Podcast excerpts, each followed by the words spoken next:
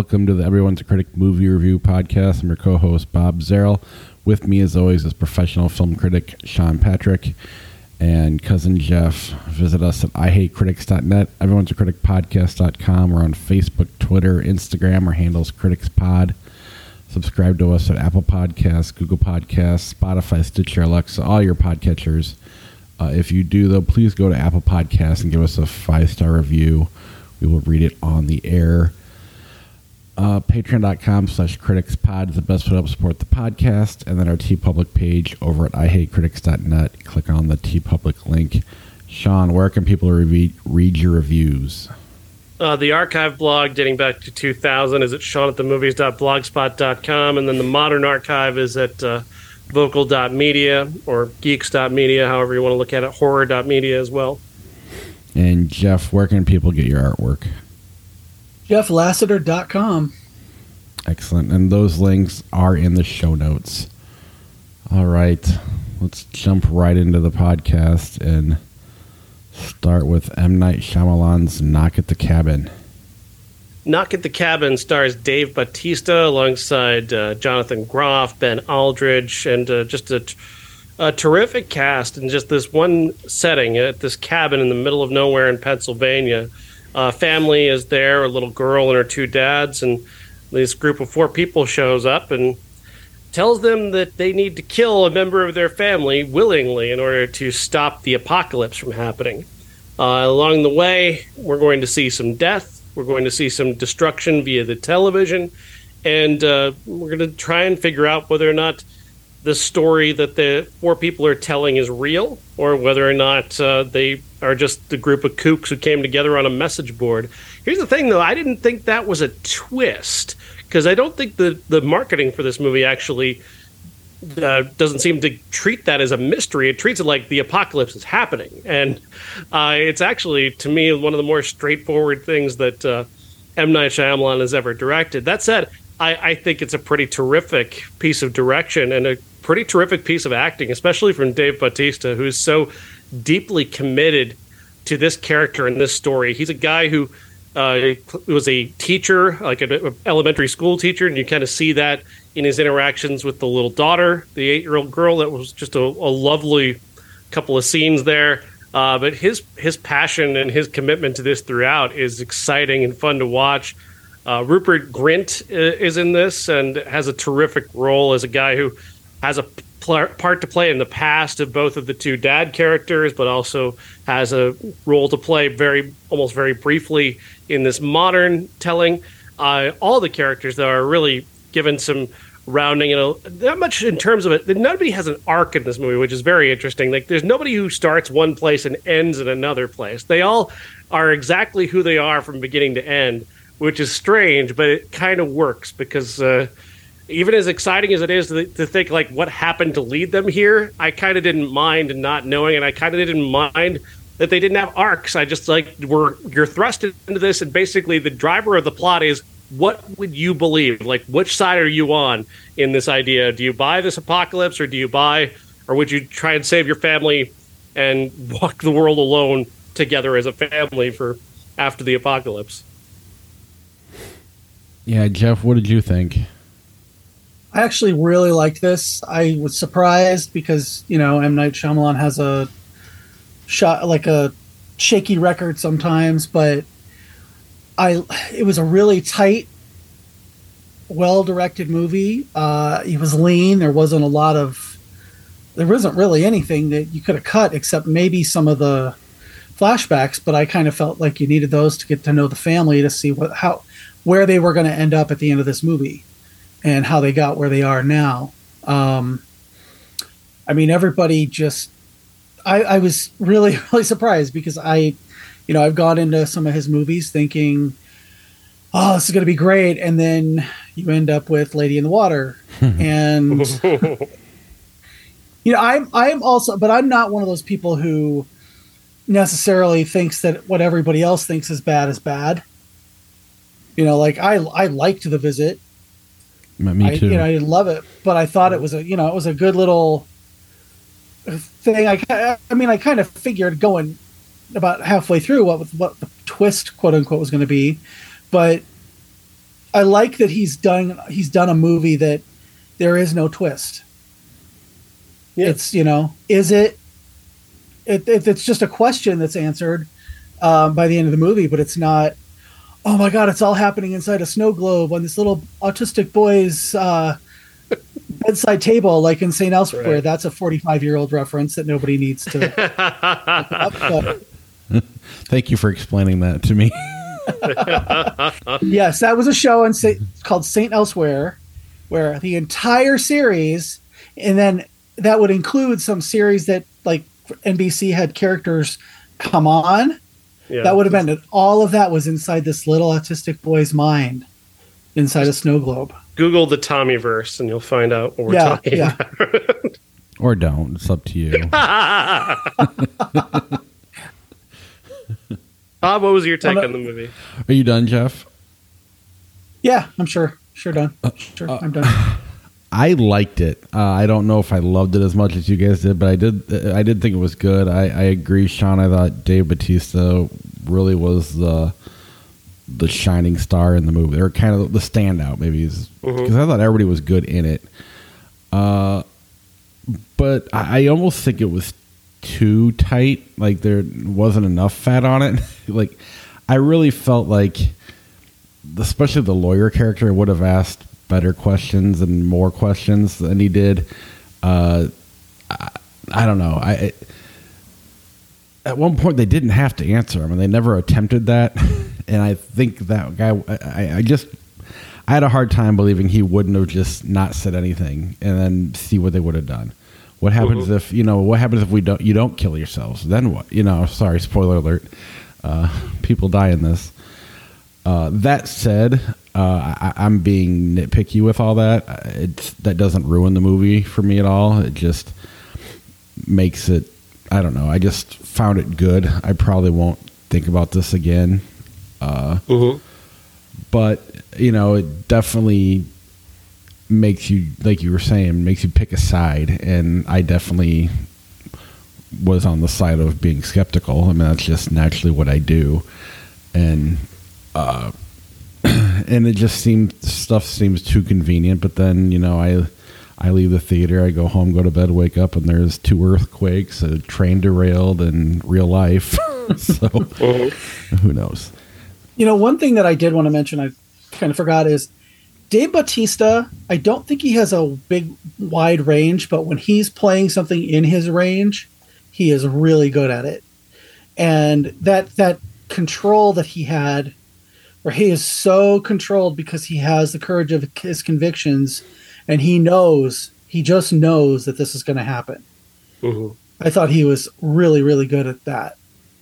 He came off as wise, which I loved. Like he at the in the end, it was like he, what he was doing. He he almost seemed like he was a wise man who was advising them and not threatening them, which is a kind of a, a unique way to go with this character. Another thing I loved about this is that the twist thing, the M Night Shyamalan twist thing, kind of plays like a meta, uh, you know, like a meta not a joke, but like just something that kind of distracts you from what is going on. Like uh, you're kind of looking for the twist, and when it doesn't happen, like I was so suspicious of it. like I kind of, I kind of through my review was kind of trying to find a way to trust M Night Shyamalan, and I had to do a whole spoiler article on it to run through it just to make sure he didn't like try to pull something where it's like, oh, wait, I'm I'm not Shyamalan, I am God, and I was overseeing the whole thing, which he is in the end. He does try to make himself into God, but he like an old, like he made himself the director of the movie that was happening within the movie. it's like, oh God, what a piece of shit. But like here, he keeps the God himself God off screen for the most part, aside from a brief cameo but he doesn't overdo it and i appreciated that but like the meta part of it like is also part of the the thriller aspect of it because you're kind of waiting for m night Shyamalan to try and fool you and he doesn't and that's that's the twist is him not calling a twist Yeah, I mean, I guess for me, I've been trying because uh, I was an apologist for a while. I mean, I even apologized for The Village. I didn't hate that movie. Uh, I didn't hate that movie either. Uh, and then after, for a few movies after that, though, he, he really started to suck. uh, and after then, earth right. airbender Oh, uh, Lady in the Water. ugh. The Happening. Happening. Yeah. The Happening's kind of fun though. The Happening is bad. It is a bad, objectively bad movie, but it's funny. Yeah, you can't help but laugh at it. It- Mark- but it, yeah, it's the earnestness Man. of the intent. Mark Ma'am. Wahlberg saves the whole thing Ma'am, on accident. ma'am, Oh Man. my god. ma'am. I mean, just the premise is dumb. Uh, oh yeah. Anyway, so I'm afraid of the trees. so I've been like probably the last four or five M Night movies. I've been trying to not even think about the twist. If there is one, be shocked by it, and then like an old, you get pissed off when he tries to do what he did. But uh, here, I didn't. I just kind of assumed there wouldn't be a twist, uh, and because of that, I feel like you can. Not only can you pick the order of everybody who's you know the four, uh, whatever you want to call them, and Mhm. you know what the two protagonists you kind of know what they're going to do by the end. It really all just based on the the characters and the tone and the characters, you can kind of figure it all out without it. And I don't think that's bad for it, bad for the movie. I think it kind of works there. Maybe that's part of the meta stuff you're talking about, Sean. I don't know because it's so obvious where it's going the whole time. But I mean, the, the the way they did it though, with the the ver- with the way they handled the deaths in the movie, I thought was very clever because I did not, I didn't figure it was going that direction I, I, until it Right. happened, and that was that was a pretty that was a pretty terrific uh, thriller moment. Uh, the this couple of moments they they did that. Uh, Rupert Grint pulling out that mask was like, "What the hell is happening?" and it happens, and it's like, "Wow, okay, all right, we're in for this. We're in on something now. Let's go." right. That that was whole s- definitely shocking. Go ahead. the whole subplot of Rupert Grint being the one, and you're never quite sure until he pulls out the wallet. Was it him or was it not him who had uh, beat the hell out of um, the what's his name? Ben Uh, Aldridge. Yeah, Ben Aldridge's character.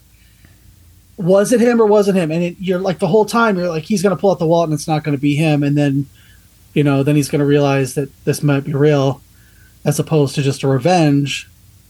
But I I really want to read the book now because I really want to see how that's handled there. Uh, Apparently the at ending is End of the world.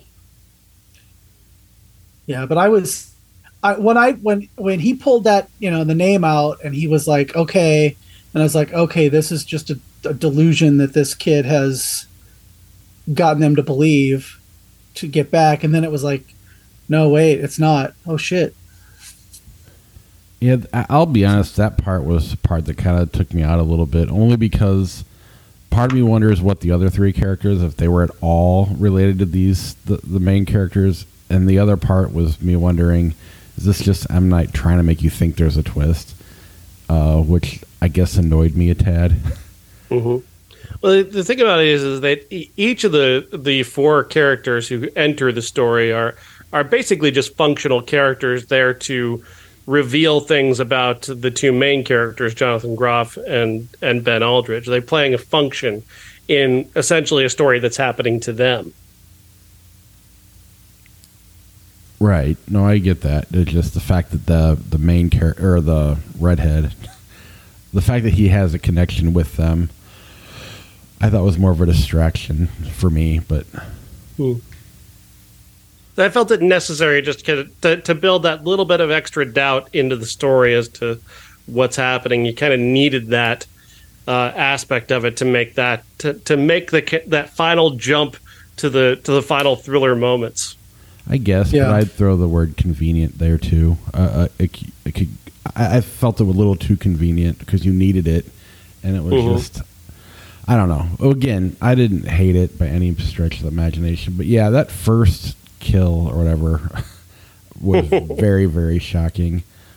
no I wish I wish it had been Adrienne because she was the most annoying character in the movie Yeah. Uh, any other thoughts on Knock at the Cabin? I've got about two thousand words. You can read about it on the on the vocal page, and uh, yeah, I did a big spoiler thing. So if you don't want to see the movie, you can just read that. And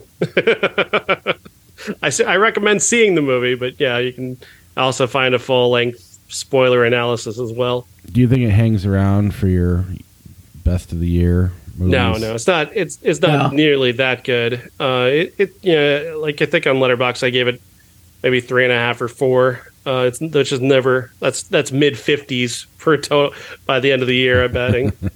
yeah, It's really good. It's just Yeah. I you know it's it's it's a it's just a good movie. It's not oh my god I love it so much. You know it's no you know M3GAN. I agree. Uh, I do like it too, despite what I'm saying. I, I do think it's good. Uh, there's just things that took me out of it. All right, 80 for Brady. eighty for Brady. It uh, it it sure is a movie that that happened in front of cameras with actors. Um, 80 for Brady stars Rita Moreno, Sally Field, Lily Tomlin, and Jane Fonda as four friends who uh, fell in love with football while while Lily Tomlin was recovering from cancer, and uh, they fell in love with that cute guy Tom Brady as a rookie, and they followed him for 17 years of his career, and they figure this could be his last Super Bowl, so they decide they're gonna go to the Super Bowl and see him play one last time in the Super Bowl. And it just so happens to be the Tom Brady's best Super Bowl, where he had the biggest moments of his career, the greatest comeback in NFL history. Uh, and weirdly enough, Tom Brady produced this movie. Weird, centered around all of his best, his biggest moments, and it's all about how how gorgeous he is and how great a person Tom Brady is. And it's like, good God, I mean, could, I don't know if anybody I've ever seen anybody get their ego stroked this hard on screen before. Like, I, I mean, we've seen bullshit in movies before, but like this is some high level bullshit. Because Tom Brady, Tom Brady, he may be a nice person. I don't know. I, I think he's a robot. I think he's from either a robot or an alien. He might be a Terminator. I'm not sure. He has no personality whatsoever. He is just completely weird. Read or watch him in interviews. He is a strange, strange guy who just kind of barely relates to other human beings. And watching him try to be genuine opposite, opposite Lily Tomlin is very, very funny because she's giving real person energy and he's giving robot energy, and it's very different. Um, this movie has no no funny moments. It has uh, uh, it has mildly amusing things that happen. Each of the characters has these built-in lame subplots that like you know, Sally Field's husband is uh, uh, she wants him to be more decisive on his own. And uh, Jane Fonda keeps falling in love with every man she meets. So she meets a guy Harry Hamlin at the Super Bowl and she has to try and resist falling in love with him. Uh, Rita Moreno I don't even know what her subplot is honestly it's just she ga- she plays in a poker can't- game She can't move on from her husband's death. there. Okay, thank you. Yes, and of course, Lily Tomlin is hiding the fact that her cancer might have come back. And oh man, I mean this this is a movie. This is a story that's better suited to like a five minute bit on like CBS Sunday Morning.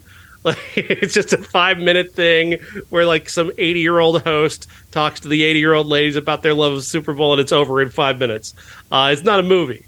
Uh, they've tried to force this into being a movie and it's not. This is not a movie. This is a series of just nonsense that's kind of mildly amusing because these women are very talented and lovable uh, because we, we they have so much history. Uh, but honestly i mean don't waste your time. Go watch Klute don't waste your money or your time on this go watch a really great jane fonda movie or or there's a, probably a really great lily tomlin movie out there uh, or You're a great Sally one. Field movie here. Uh, Rita Moreno obviously has a number of really good movies, but I mean, it's just this this movie is not worth anyone's time. Well, I saw it. Um, I hate football. Yeah, I'm not a Tom Brady fan as a person, just in general. Uh, but I will see anything that Lily Tomlin and Jane Fonda are in. I will see almost anything that Sally Field is in, and Rita Moreno can do no wrong. Um, that being said, I did not hate it as much as you did. I did think that I that the scene at the end where Tom Brady is talking to Lily Tomlin and she's try she's just trying to help him so badly. you can see it on her face where she's like, you know, she kind of sh- she like clasps her hands and shrugs her shoulders at one point, and it's it's very that that uncomfortable t- when you're not quite sure what to say to the person. Um, but you know that he's b- missing a line, and she's trying to be like, "Okay, here I am." She, by the way, and it not it, this is not a plastic surgery thing. She looks, she is so incredible in this movie. Mhm. She just she looks like you know she's in her 80s, and she just has so much energy, and she's she's giddy to be there, and with her friends, I'm sure. Um, and that comes across. I, I she was really good in it as usual. Um, I think that she and Jane Fonda together. I mean, they've done so much together over the years, and they've got another one coming out. Um, I I just wish that you know they'd maybe uh, Jane Fonda could have played Sally Field's character, and Dolly Parton could have played her character. That would have that would have like touched me in my little gay heart. Uh, as a big as a big fan of Nine to Five, um, Yeah. that would have been perfection to me. Because we always, you know, we want to. For years, everybody's wanted to see a Nine to Five sequel. They wanted Dolly to be in Grace and Frankie, which thank God she was. Um, but you know, I think this would have been the perfect opportunity for them to all three be in a movie together. Um, I thought that the Sally Field part where Bob Balaban can't remember or you know couldn't remember to wear pants. I thought that her big arc was going to be that she had to finally say that he had dementia Right. because that's honestly, you know, when she keeps saying pants, you got to wear pants. yeah. I really thought that that's where it was going, They very much overplayed that hand. and it, no, it turns out that he just can't do anything by himself. And I feel like the I feel like it was gonna be Alzheimer's or dementia, and then they were like, oh, "That's too heavy. Let's just make it that he's got to stand on his own two feet for a change." I think like halfway through writing it, I think they were like, ah, "Let's not go that dark with it," um, you know. Uh, and the the it was very predictable. Like you knew that you know when when she said oh i i, I can't do this i'm gonna just you know I, I can't i don't i don't think i'm gonna be able to win these tickets and then she starts to call and you're like oh okay she's calling and then she says she won the tickets and you're like eh, i think she w- they would have showed that so Uh, i it- knew it was it was i knew stunningly she clear. I mean, yeah the second she says my car's in the shop, you know she just sold her car to buy Yeah. the Super Bowl tickets. It's like and then when that's not. when even- I mean, it's not even an arc. no, no. And then when Sally Field loses the tickets at Guy Fieri's uh, wing thing, I was like, and they, and they found him way so so easily. I'm like, they're not, they're fake. She Yeah. bought fake tickets. Well, because they gave And- that away in the trailer because they've got to be dancers with Billy Porter Right, to get right. into the Super Bowl. So that you know, just horrific. But I, I'll, I'll I will say this for the movie: I d- uh, these four women were not completely humiliated. Like most of the time, movies with women this age, they're con- all the jokes in any other Diane movie Keaton? are about how they have to. How they have to have sex and they're very awkward about having sex and they can't have sex anymore and like you know, every Diane Keaton movie in the last 20 every. Diane Keaton movie, they've got to com- be completely humiliated to get to whatever the plot is going to be. Uh, and here they didn't do that. They these four maintained their dignity, even in that awful dance scene. they they cut that thing so short. I'm so glad they don't linger on it. They just get and it was longer it. in the trailer. Yeah, they get through it as quickly as possible. They don't humiliate them, and they move it on as quickly as they can. I think the scene in the coach's booth is far more humiliating. it's just because it's such a terrible, stupid, awful scene that it just had to exist to to you know give this movie an ending. It's so forced and so poorly shot. It is. That's the only. That's the only truly embarrassing scene in the movie. I didn't. Yeah, I, go like- ahead. Oh no, go ahead. Bob. Well, I was just gonna say I didn't see it, but I mean, it's you have these four actresses who are legends, and this premise is so stupid that they know what they're in for. I mean, they they are they definitely probably raised the bar on this movie. I'm oh assuming. yeah, absolutely. but yeah, that's it's hard not to though. I think with eh, with lesser actors in this movie, like Diane Like- Keaton. like Diane, yeah, like Diane Keaton, I think this wouldn't this wouldn't have been fun, and it was fun. It wasn't, you know, I laughed a couple times. I, you know, I thought it, there was some touching scenes in it, but it wasn't. It's not great art, but it was fun. Fun's a bit of a stretch for me, but uh, I mean, Well- it's it's mild. It's mild. It's un. Uh, it's inoffensive and mild. So Tom Brady's hardly in it. He's in it far too much.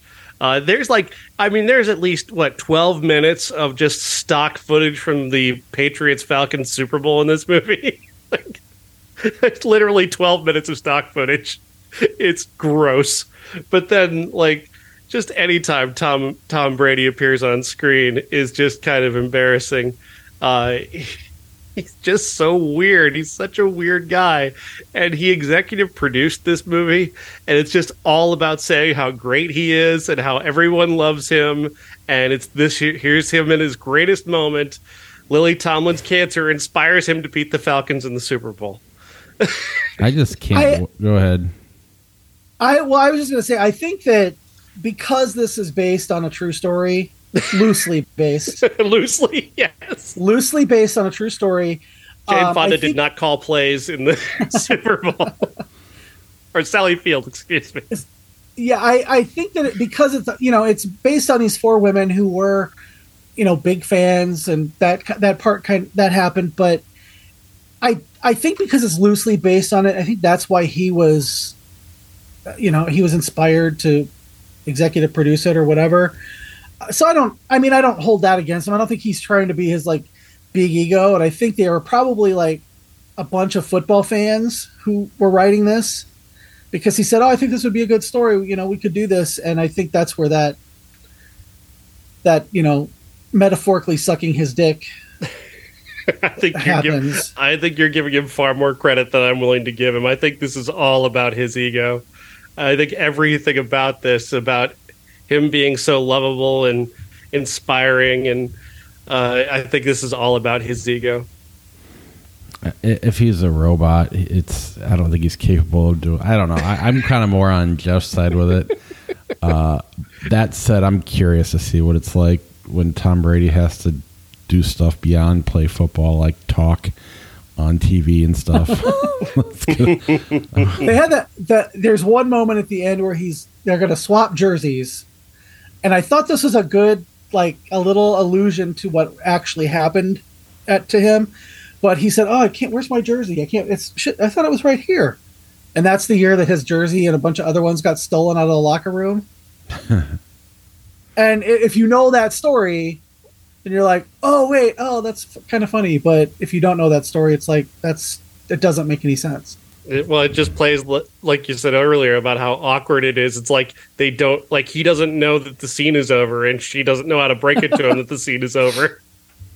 I got Edith Ann from her. Remember the little girl who used to sit in the big chair on Laugh-In and other stuff? I got that when she when he was doing that, and she kind of like, uh, I kind of got Edith Ann from her, and it made me smile. It's quite awkward. Then, of course, they're going to make the joke at the end about his retirement because they have to do a, a credits joke about him retiring and whether or not he's going to retire and if he's staying retired. And and of course, he retired the week the movie that came out. The movie came out to to prom- he retired to promote the movie. it's a good business move. Oh, of course, the accountant appreciates it. Hey, uh, what's wrong with that? My my closing, Bob, is this is a good Saturday afternoon movie if you don't want you want to kind of turn your brain off and not think about stuff so much. you can easily nap to this. Absolutely. it seems weird to be in theaters. Like it'd be a good streaming movie, but it is what it is. Uh, because of 80 for Brady, uh, we, and I guess it's my fault, picked Semi Tough as our classic. Semi Tough, uh, directed by Michael Ritchie, who also directed The Candidate, a previous uh, classic on this show. Uh, it stars Burt Reynolds, Kris Kristofferson, and Jill Clayburgh as uh, three friends who are living together but not together as couples, at least not yet. As the story begins, uh, they're football players, Burt Reynolds and Kris Kristofferson for uh, the team from Miami, because uh, they didn't want to license any NFL for this. Um, that is seventy seven. I don't even know if you could at the time, but uh, the uh, uh, the story goes that Kristofferson is into this like uh, guru guy played by Bert Convy, uh, who's kind of this very mean spirited, abusive guy who's very strange, but he's also apparently very inspiring to some people, I guess. But uh, he starts a romance with Jill Clayburgh as Kris Kristofferson's character, and it kind of upends the dynamic between the trio as friends. And uh, meanwhile, Burt Reynolds is kind of pining for her. And really, there's not a plot here necessarily. It's just sort of a series of, of ups and downs in the in the friendship between these three people, and that's kind of interesting. And there's a lot of kind of interesting stuff here that uh, I think if I were more familiar with like self improvement in the 1970s, I might have been a little bit more more interested or might have got the got the joke a little bit better. I'm vaguely familiar with it, like the pyramid stuff. Like I remember I remember the pyramid thing, uh, the the pyramid boom.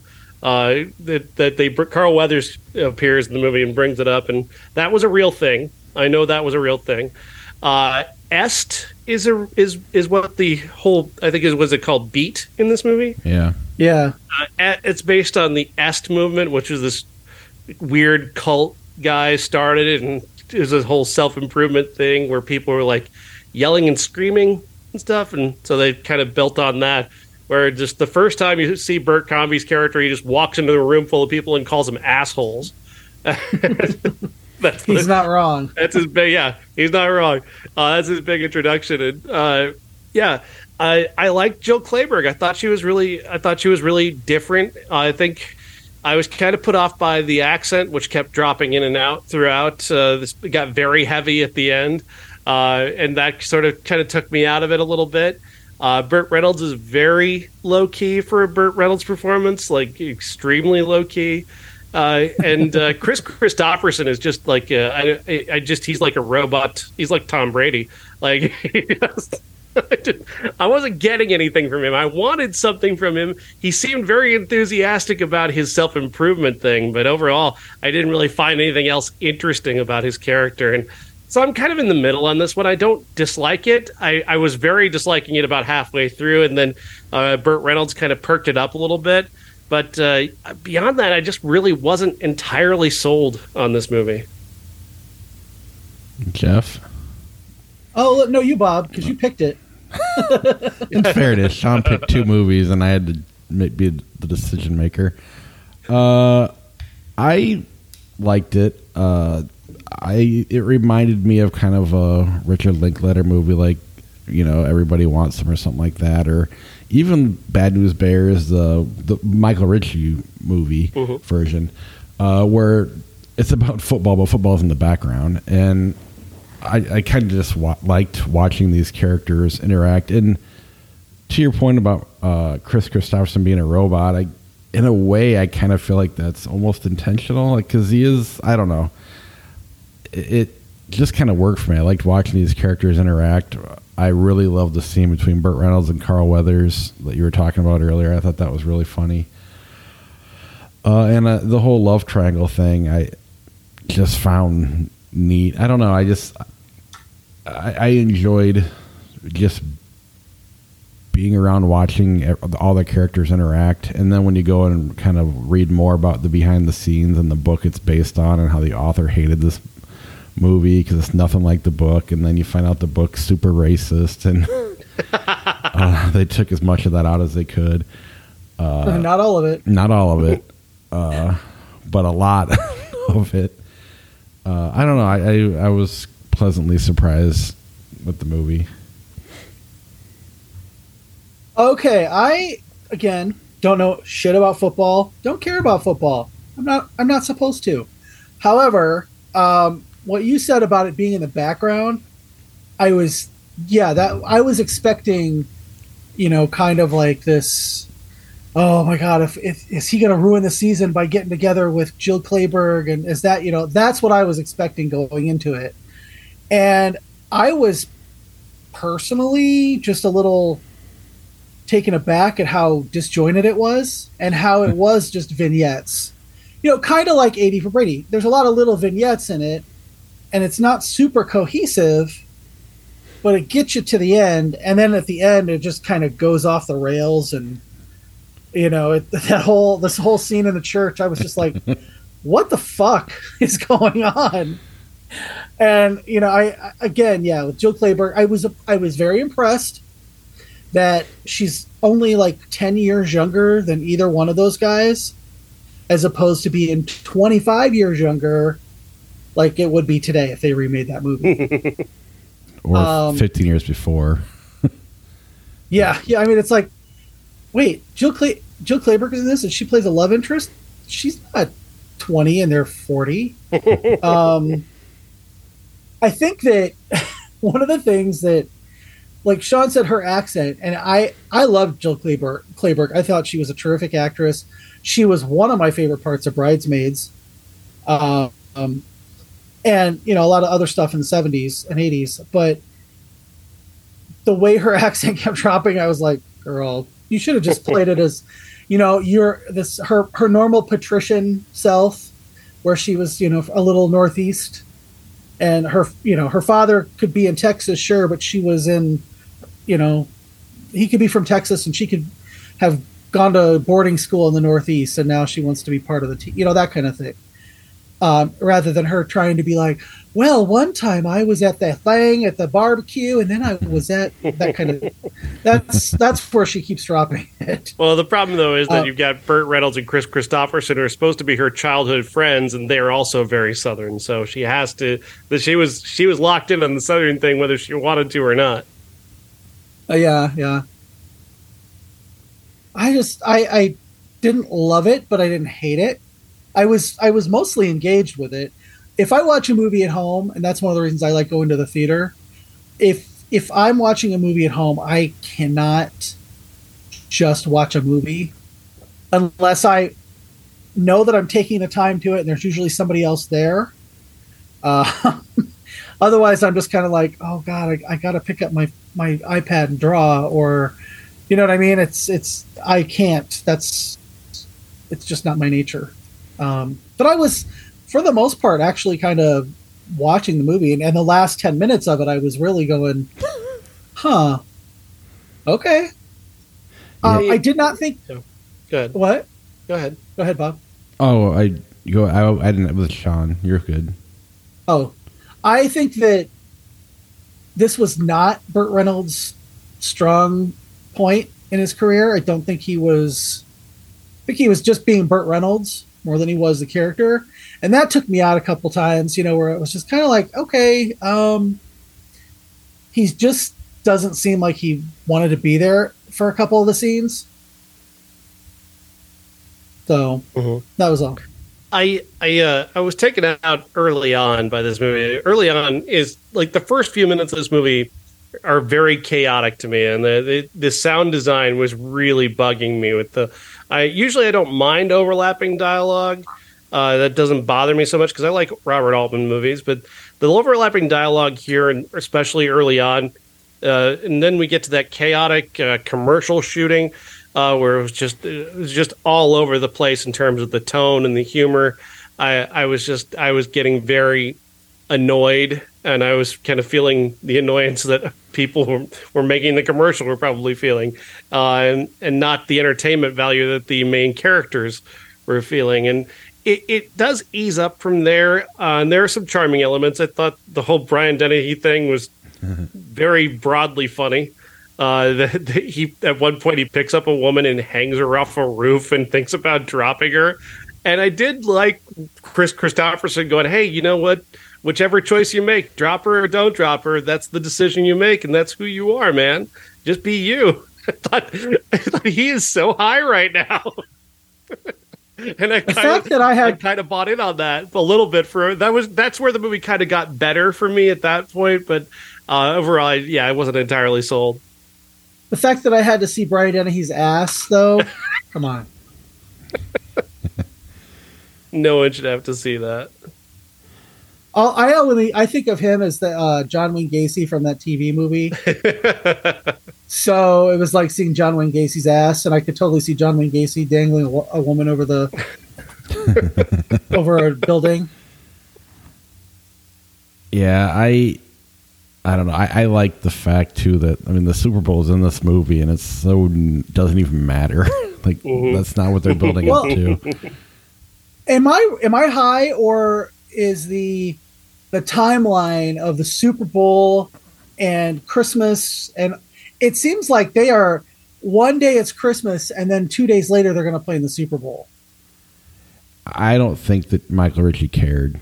I, Is that is that what it is? Because I know that like this was it was not middle of January when they played the Super Bowl, and who's going to have their rehearsal the day before the Super Bowl, and then they're getting married the, like the day after? Or I, I, that's what I was like. Wait a minute, is, is everybody on Quaaludes that's behind the scenes in this movie? yes. I, I think there's probably something to that because even like the the end of the movie, the whole wedding thing. Uh, it's just like he was like, "All right, I'm done directing. Whatever we capture, we capture. That's the end of the movie." Yeah, but in a way that was kind of charming. I don't know. and then, you know, back to Bert Convy's character. You know, I've always talked about how much I hate the movie Magnolia, but I've always liked the Tom Cruise character. He just totally lifted that from this movie. so I like it even less now. uh, anything else on semi tough? Not really. It, it's pretty. It's pretty minor to me in terms of '70s cinema. Like uh, I think, uh, you know, if you're gonna watch a '70s movie, watch Night Moves. Night Moves was way, way better than this. I think Jeff's description was the best, so I, I, it kept me engaged. I suppose that's that's the best I can say about it. It r- wasn't much better than that, other than I watched it and stayed engaged in it. uh, when I said it was fantastic in the chat, I was just kidding. Oh, okay. oh, I, I was like, when are we gonna get to the part that Bob really loved? yeah, that's what I was literally waiting for you to say. Oh God. Sorry, I don't participate in the chat enough to, to do stuff like that. I apologize. no, you're fine. Uh, 1993. We have five movies and a bonus podcast coming out later this week that Sean recorded. Uh, we had The Vanishing, Sommersby, Homeward Bound, The Cemetery Club, and National Lampoon's Loaded Weapon One. Anything worth talking about? We the bonus episode is on Loaded Weapon One, correct, Sean? Yes, uh, we, me and MJ and Amy uh, talked about Loaded Weapon One. Uh, it was a really fun conversation, uh, and the the fact that that movie is so forgotten blows my mind because this movie is hilarious, uh, and it's not like we were going into it. We were very worried that this is not going to age well. Like it's going to be a lot of jokes. Like there's a reason this movie's forgotten. There's going to be a lot of jokes that are just not up to par in this day and age. And no, like no, this movie's actually kind of progressive, especially for 1993, especially based on what we'd seen leading up to it with Hexed and Body of Evidence and and Children of the Corn. Like this is a very forward-thinking film. And on top of that, it's just got a lot. I mean, wall to wall, really terrific jokes uh, that really land. Uh, Emilio Estevez and and Samuel L. Jackson are terrific. But then you've got like this unending, brilliant supporting cast. Tim Curry dressed as a Girl Scout, amazing. Uh, you got I mean, Phil Hartman does like two minutes of stand up in the movie that are just it's like the best kind of anti comedy before anti comedy had ever been invented. Uh, you've got just this random chips reference that was very funny. Uh, Paul Gleason stops by, JT Walsh. I mean, the cast is unending. The Bruce Willis brilliant. cameo. Bruce Willis's cameo is terrific. Uh, the Basic Instinct bit, like every, this is the third movie now that is basically either a ripoff of Basic Instinct or or is referencing Basic Instinct, and I, it, but this is the best Basic Instinct joke I've seen in a movie. The the gratuitous beaver shot is fucking hilarious, and I did we did have to stop for a moment and tell MJ Like MJ's 18 years old. They have no idea what Basic Instinct is, and and so we did stop. I did stop it and say, okay, this night uh, when Basic Instinct came out, there was a scene in an interrogation room where it's the most paused moment in movie history. So many people ruined VCRs looking at this just to pause it in time to see between Sharon Stone's legs if they didn't have the unrated cut. And Wait, Sharon Stone shows her beaver? I'm just kidding. and so I did pause and, and explain that to them. Uh, and but the the jokes even the even then the jokes were still landing uh, on things that they'd never even seen before, which I thought was pretty fantastic. It's just a testament to how incredibly funny this movie is. I think it's just as good, uh, not maybe not better, but just as good as the Naked Gun movies or Airplane or Hot Shots. That this movie didn't get a sequel or or even any kind of follow up, and that it's fallen into obscurity as it has blows my mind because this is terrific. Well, I mean, I think part of the joke that was Loaded Weapon One. Uh, if they did a sequel, I don't know if it, it kind of kills the joke. I don't. I, I to me, Hot Shots is the best of that era. I mean, Airplane, I feels like the era before it, uh, and I think that might be why it's kind of forgotten, uh, or Mm. one of the reasons. Plus, everybody else thinks Naked Gun is. So, but I agree. The I, I it's I don't know. It was fun, and now that you talk about it, some things come back that I kind of forgot about. Uh, the butt, the butt, the moonshine walk. The just, That was so great. it's a good movie. There's a there's this fantastic bit where they're questioning JT Walsh about whether or not he'd met Whoopi Goldberg's character could identify Whoopi Goldberg's character. They pull out a T-shirt with Whoopi Goldberg's face on it. And he's like, "Yeah, I'm not sure. I don't know if I recognize her." So they pull up her corpse, you know, zip the corpse. It's like, yeah, she kind of looks familiar.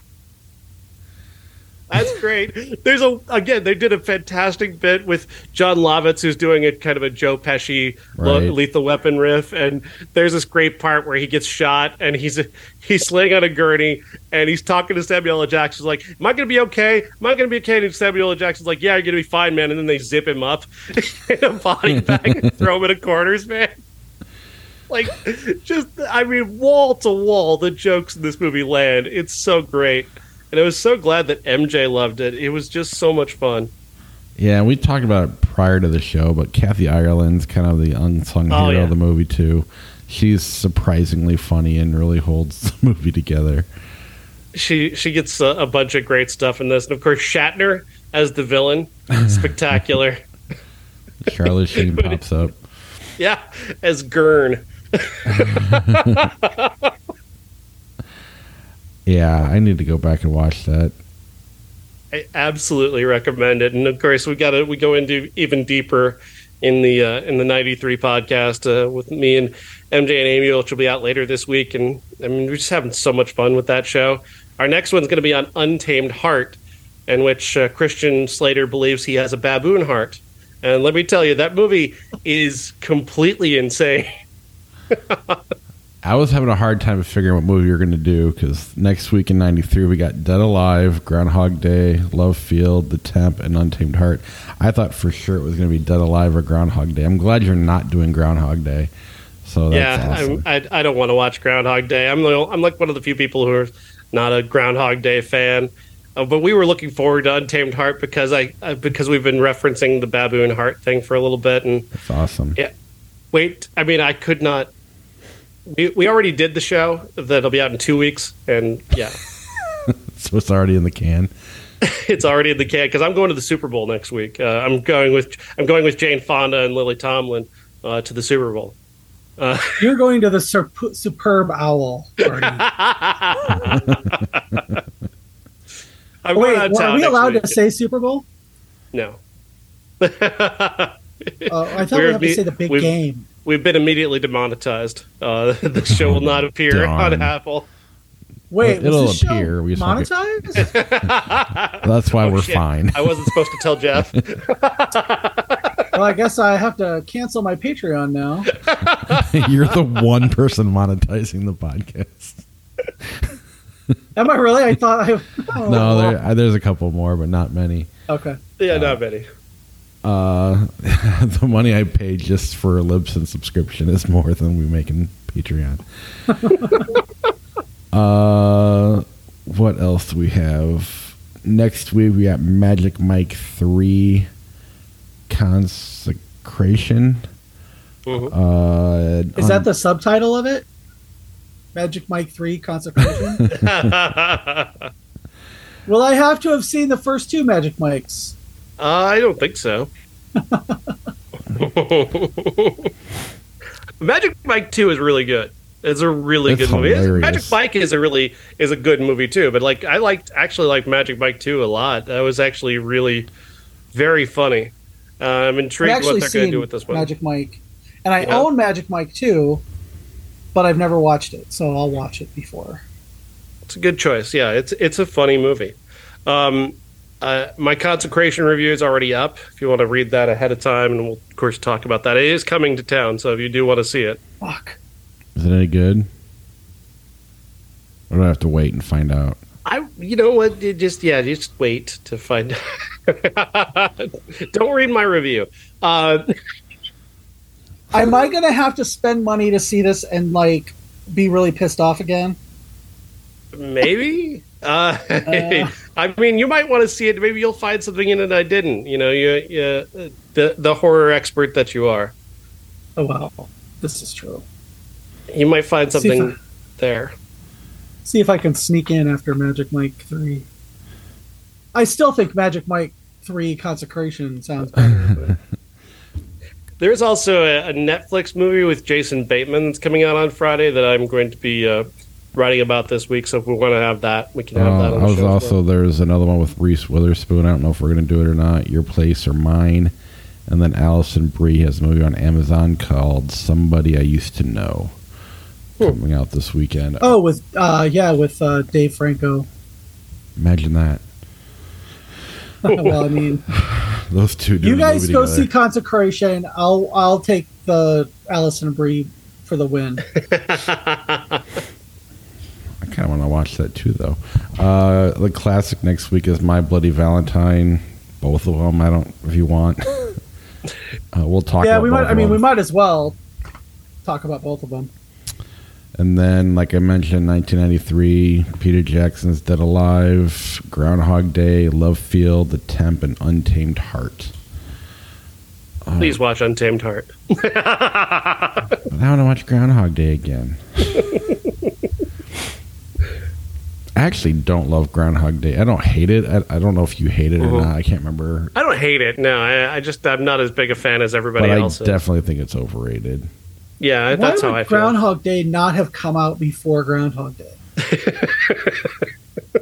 I mean, I that's throwing money why out. out why did the window. leper? Why was Leprechaun the coming uh, the first movie of 1993? Like, I think I really marked. think they thought that was going to have a long shelf life. Uh, all right. Flickchart. The Dark Knight Rises American Beauty starring Nick Cage. Dark Knight Rises. Yep.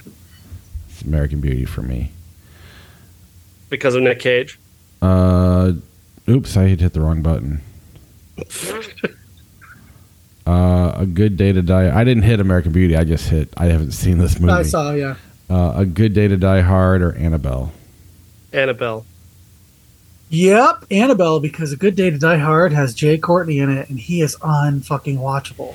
Terrible. And I mean, it just it's just unwatchable. That's how bad it is. And I don't even like Annabelle. So I mean, that tells you how much how Uh, we know how much Sean loves the Conjuring universe. yeah, not a fan. Next, go. Go. Go next. Yes, go. The Brady Bunch movie, Man on the Moon. Man on the Moon. Brady Bunch movie. So much more fun and rewatchable. That's Man on the Moon, but the more I read about it, the more I dislike it. Love Sure, Dan. Actually, Hotel, Hotel Chevalier is a short. short before one of those Yeah. weird movies. Love Actually, Three Men and a Baby. Love Actually. Yeah, I love Actually, even though I don't love that movie like everybody else does. Agreed. Liar, Liar on the Waterfront. On the waterfront. On the waterfront. Yeah. Black Klansman. What's the worst that could happen? Black Klansman. Black Klansman. Agreed. Police Academy. The others. The others. Yeah, although I have a soft spot in my uh, heart for Steve Guttenberg in the '80s. The Jerk. Thirty Days of Night. The jerk.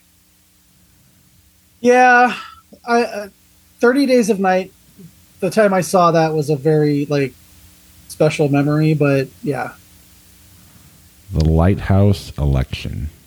This is hard. This is a tough one. Um, man, because I, I really enjoyed the experience of the lighthouse, and especially what the, our conversation about it afterwards was a lot of fun. And but elections is a really great movie. Um, I'm I'm gonna go Lighthouse just for the recency bias, just because I think recency and plus, like I said, I thought our conversation about that was really great. Oh, Election was the first movie I really enjoyed Reese Witherspoon in. I'm gonna go Election. It's up to you, Bob. That's Lighthouse for the recency bias, but I do like Election a lot. Uh, King of Dollars. Excalibur. No, never seen King of Dollars. Didn't see a About 1905 1903. Oh. Liar, liar, Excalibur. liar, liar for me. Uh, Excalibur, Helen Mirren. That's liar, liar for me. Harry Potter and the Chamber of Secrets. Scott Pilgrim versus the World. This is tough, but uh, I'm going to go Scott Pilgrim. Yeah, I didn't. I'm gonna go Scott Pilgrim. I don't think the Harry Potter movies really took off until Prisoner of Azkaban. Yeah. If if it was Prisoner of Azkaban, I would have picked that. Wreck It Ralph, Father of the Bride. Wreck It Ralph by a lot. I find the Father of the Bride movies insufferable. Yeah, sure. Universal Soldier, Day of Reckoning. Have we seen that? I don't think I've seen that one. No. I've never seen that one. All right. Pet Sematary, 1989. Incredibles 2. Uh, They're both terrible, but I think Incredibles 2 is probably slightly better. I'm saying Pet Sematary. That movie was life changing for me. Really? I Um, well, okay. First of all, Sean and I have a cousin who was the same age as Gage in that movie, who looked like him. and I I was writing reviews for the school paper, and I saw that with my friend, and it was like, holy shit! This is this is just like finally a Stephen King movie that didn't suck. That was before we all saw Carrie, but right. I, I don't know. I can't stand this movie. Uh, I'll go Incredibles too. I do like the Ice Nine Kill song based on it, though. And their My Bloody Valentine song. Uh, Kramer versus Kramer, Dom Hemming. This is not a movie. Kramer versus Kramer, John Carter. Oh, for fuck's sake. They're both terrible. um, like, this I want to see Sean like go back and forth on this. it's it's fishing with Gandhi. I mean, they're both they're both basically unwatchable.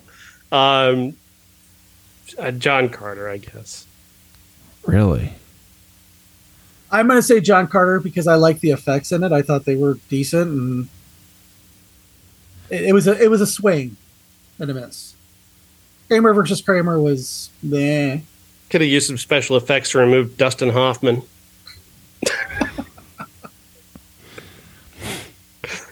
X Men, The Boondock Saints. X Men. I'm one of the fu- I'm one of those people that just does not like the Boondock Saints. Uh, that's And you're more like- than you're welcome on this podcast. Yeah, all three of us. oh, it's oh my god, it's a film. The film, this film. I'm like, shut the fuck up. it's like It's the, a movie and it's not very good. No, it's like very rarely do I say I'm better than anybody. but when it comes to people who call that a film and think it's great, it's like I know I'm better than you. It's like the dude bro Pulp Fiction. Yeah, it's like Reservoir Dogs for football, high school football players. and the fact that they can't see it is insane. Hmm. Okay, with my lisp, I can't say this. Uh, Shang-Chi and the Legend of the Ten Rings or Robin Hood, Prince of Thieves? Shang-Chi. Shang-Chi is how you say it, first of all. And it has my husband in it, so we're gonna we're gonna pick that. I do love Robin Hood, though. Bloodsport in Bruges. In Bruges. Oh, oh, Bloodsport. Oh my God, Bloodsport was. we watched that, that and Kickboxer at like so many high school parties. I, okay, If it was Kickboxer, I think I'd go in Bruges, but I do like Bloodsport. yeah, Rocky Five. This is the one you hate, Sean, and the Fast and the Furious Tokyo Drift. Thank you for reminding me because I would have forgotten. Uh, Fast and the Furious Tokyo Drift, which is desperately unra- underrated. I don't think I've seen that one, but okay, I don't like Rocky Five, so Rocky Five's awful. An American Werewolf in London, American Psycho. American Fuck. Psycho. this one's hard for me because American Werewolf in London is, it's funny, and it, the effects in it are so good. I'm going to pick American Werewolf in London. Just that the Griffin Dunne his his decay from freshly fresh corpse to just rotted zombie is just my favorite part of that movie. So we're picking that. And since I haven't seen But it, I do love love love American Psycho. I am going American Psycho just based on recency bias. I've seen that in the last 15 years, and I haven't seen American Werewolf in London in probably 20. Uh, Doubt, Saturday Night Fever, Doubt. Doubt. Viola Davis all day. Creed, Multiplicity, 8 millimeter. Can you imagine a mashup of those two movies? Um, All his clones get snuffed.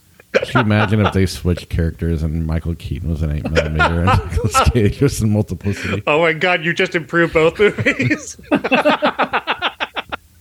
Yeah, that's true. I could actually, I could actually see Michael Keaton Uh huh. if if it if it had been before Batman. I could never have seen him in eight millimeter. After Batman, I could totally see him in eight millimeter. Right. So what is Uh, it? Eight That's t- millimeter for me. It's tough because like I, I I read all this I read the story about what eight millimeter was supposed to be, and it's like Andrew Kevin Walker just keeps getting fucked over and fucked over over time. It's such a great idea for that movie that was so insane, and they just totally fucked him over. Um, read that. but yeah, I'll go eight millimeter just because I don't I don't really find multiplicity's funny when you're twelve, but like I haven't you seen it older, since then. yeah. so my memory of it, it's I liked it. All right, eight millimeter it is. Planet of the Apes, Baby's Day Out. Planet of the Apes. Yep. Ugh. The Maltese Falcon, X Men. Maltese Falcon. Yep. Even though the queer baiting in it is a little Frequency Hoosiers. They're both Mm. garbage. No, well, I Hoosiers is less garbage, so let's go with that. yeah, and it doesn't have Jim Cav- Caviezel, Exactly. the, the most put upon man in Hollywood because he's a Christian. oh, I'm persecuted. Fuck him. Absolutely. Gibson. Amen. Chicken Little Army of Darkness. Army of Darkness Huh. coming up. It's coming up soon. Yeah. Uh, in '93. Army of Darkness. The Interpreter, Elektra. Interpreter is not terrible, whereas Elektra is terrible. So yeah. If it had been Daredevil director's cut, I would have picked that. But Elektra is just not. No, it's not. That's not it. So pick the interpreter, even though I've never seen it. Uh, 48 Hours, Crouching Tiger. Crouching Tiger. Crouching Tiger. I always wait for one to end on, and then they just start to fizzle out sometimes. Addams Family Values, Speed 2, Cruise Control. Addams Family Values. Addams Family Values. We're just going to fall asleep doing this. Heavenly Creatures, Mrs. Parker, and the Vicious Circle. Uh, they're both Heavenly Creatures. they're both good. Um, I really, really, really love the uh, the um, Sarah. Uh, God, I can't remember her name now off the top of my head, but uh, the lead Jennifer performance, Leigh? Mrs. Parker, is so good. It's just so amazing, and I'm going to go with that one actually. Jennifer Jason Leigh. Yeah, Jennifer Jason Leigh. She's amazing in that movie. She's amazing in a lot of things. I will go Heavenly Creatures, though. I'm planning to revisit Mrs. Parker. I'm just I'm happy to see the Melanie Lynskey renaissance in the last few years. So I'm, that's why I, I always go to Heavenly Creatures. All right, we're done. About a Boy can win. I know you guys. Are, Yeah, About a Boy definitely it. Yeah, wins that one. I, Yeah. fuck. All right. Uh, show's over. I'll talk to you guys next week, hopefully before Valentine's Day. All right, sounds good. All See you later. See you guys. Bye.